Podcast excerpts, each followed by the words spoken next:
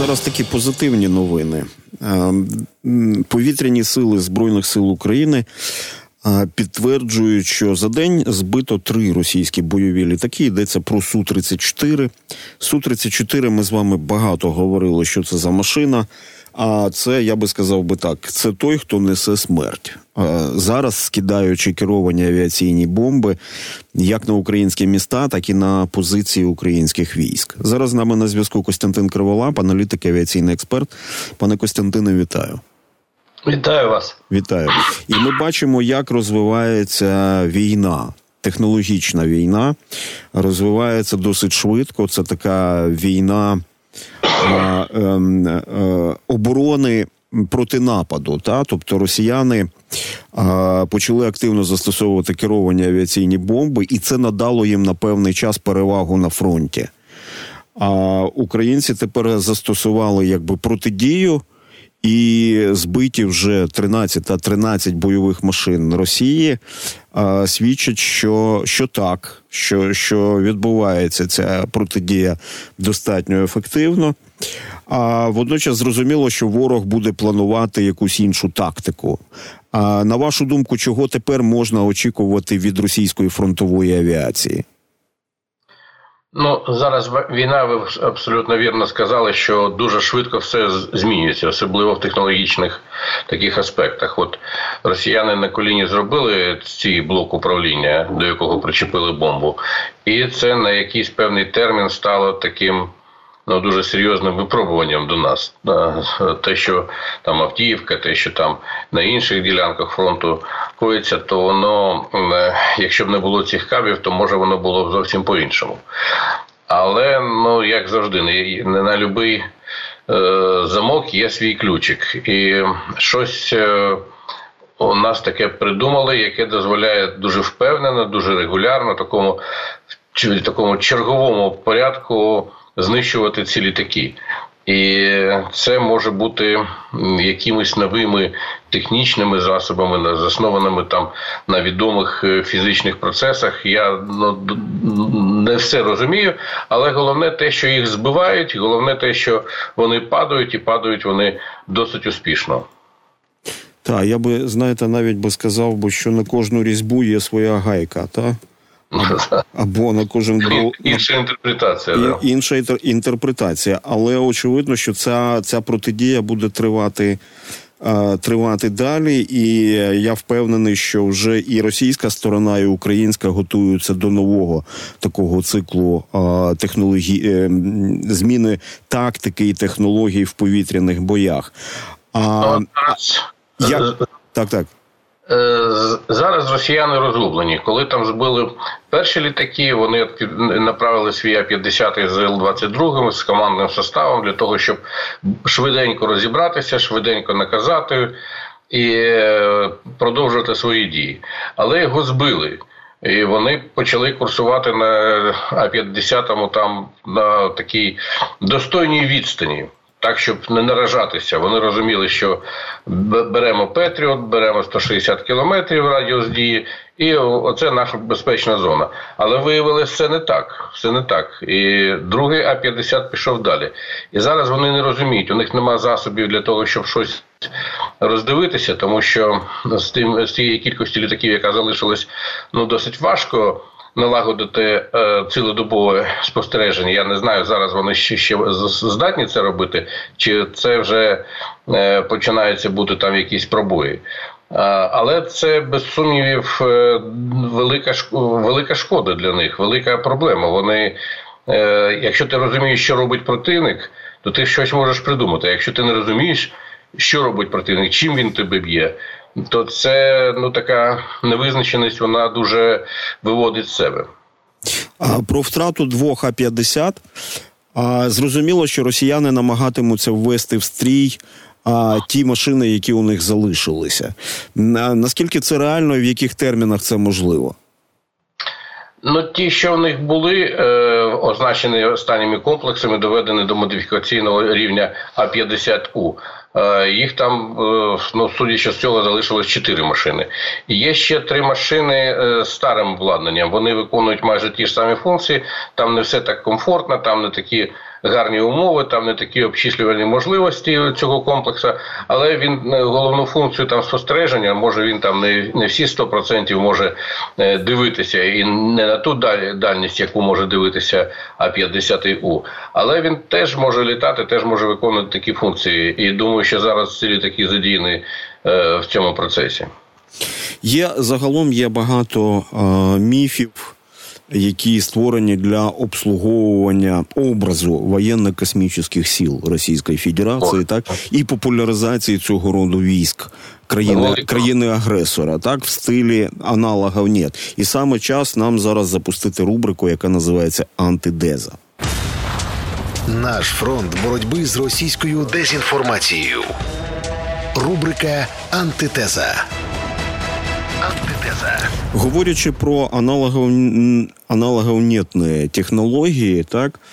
А е, яку ілюзію створюють росіяни стосовно новітньої техніки, яка нібито у них є на озброєнні. Що вам відомо? Тому що чому запитую? Тому що та ж сама машина су 34 ми з вами неодноразово про це говорили. А вона вважається однією з найдосконаліших на озброєнні цих самих е, воздушно-космічних сил Росії. Але треба зважати, що перший виліт цього літака відбувся ще в 1990 році, і зрозуміло, що вони не дотягують до рівня а, винищувачів п'ятого покоління. А яким чином росіяни намагаються перекрити цю прогалину? Вони ж збираються з усім блоком НАТО воювати, чи не так? Ви про су 34 чи су 35 тому що су 34 це бомбардувальник і винищувач бомбардувальник, але основна його функція бомбардувальника. А су 35 вони з ним носяться як ну це це просто шедевр, це шедевр, це майже п'яте покоління. І ну, для російської авіації це зараз майже е, найкращі винищувачі. Взагалі, там десь після 14-15 року вони забули, що така є компанія Мікоян і Гуревич. Е, забули про це бюро. Вони там щось якісь намагались. Вони навіть не змогли прототипи зібрати, і вся увага була сконцентрована на Е, комплексі Сухова на цьому Погосяні, який там зараз цим керує, і він е, намагається продати свої ідеї. От остання е, така вундервафе це літак п'ятого покоління су 57 він е, за жодним параметром не витягує на п'яте покоління. У нього навіть до цього, до цього часу немає двигуна. Хоча вони е, там влітку сказали, що вони здійснили перший політ з двигунами су 50 е, на су 57 з двигунами АЛ 51 ф але ті картинки, які вони зробили, вони настільки чіткі з одного боку, а з другого боку так розмазані, як як комп'ютерні знімки. І ну дуже невідомо, чи це дійсно такий двигун.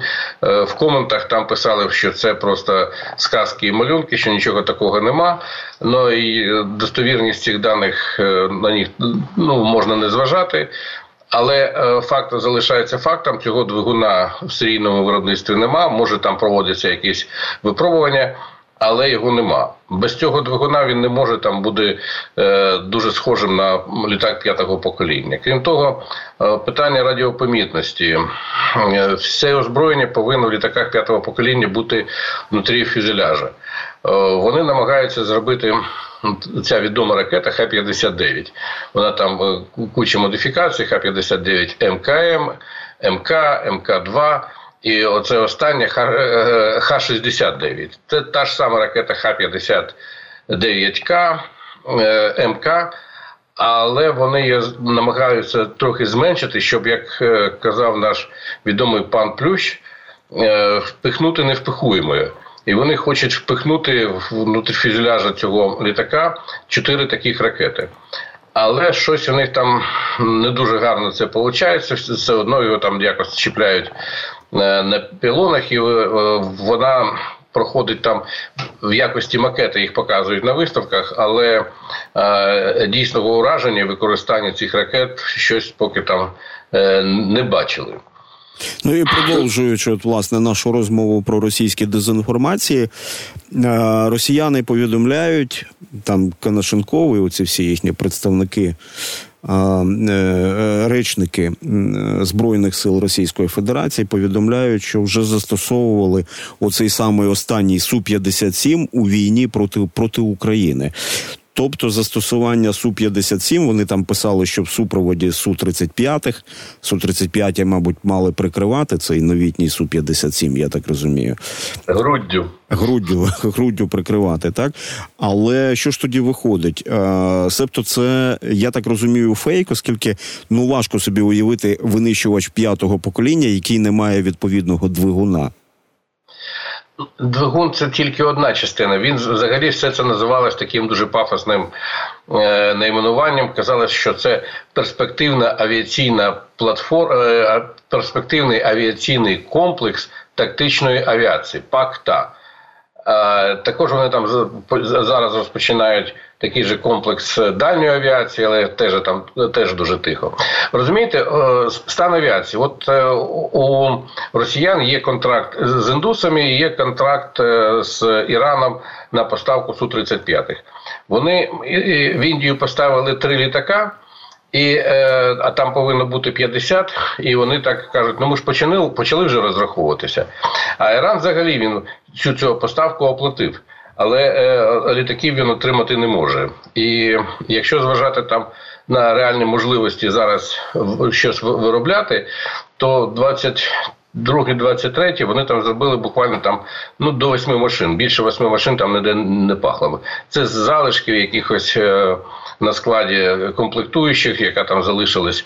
Вони не можуть е, забезпечити не тільки двигун, вони не можуть забезпечити там е, відповідні радіотехнічні, радіолокаційні процеси, моменти, не можуть дати нормальну кабіну, кабіну з нормальними моніторами. Вони там щось китайське там намагалися втулити, але я там бачив е, відношення до цих китайських моніторів. Щось вони там не подобаються пілотам і обслуговуючому персоналу. Тобто, це ну таке очередне.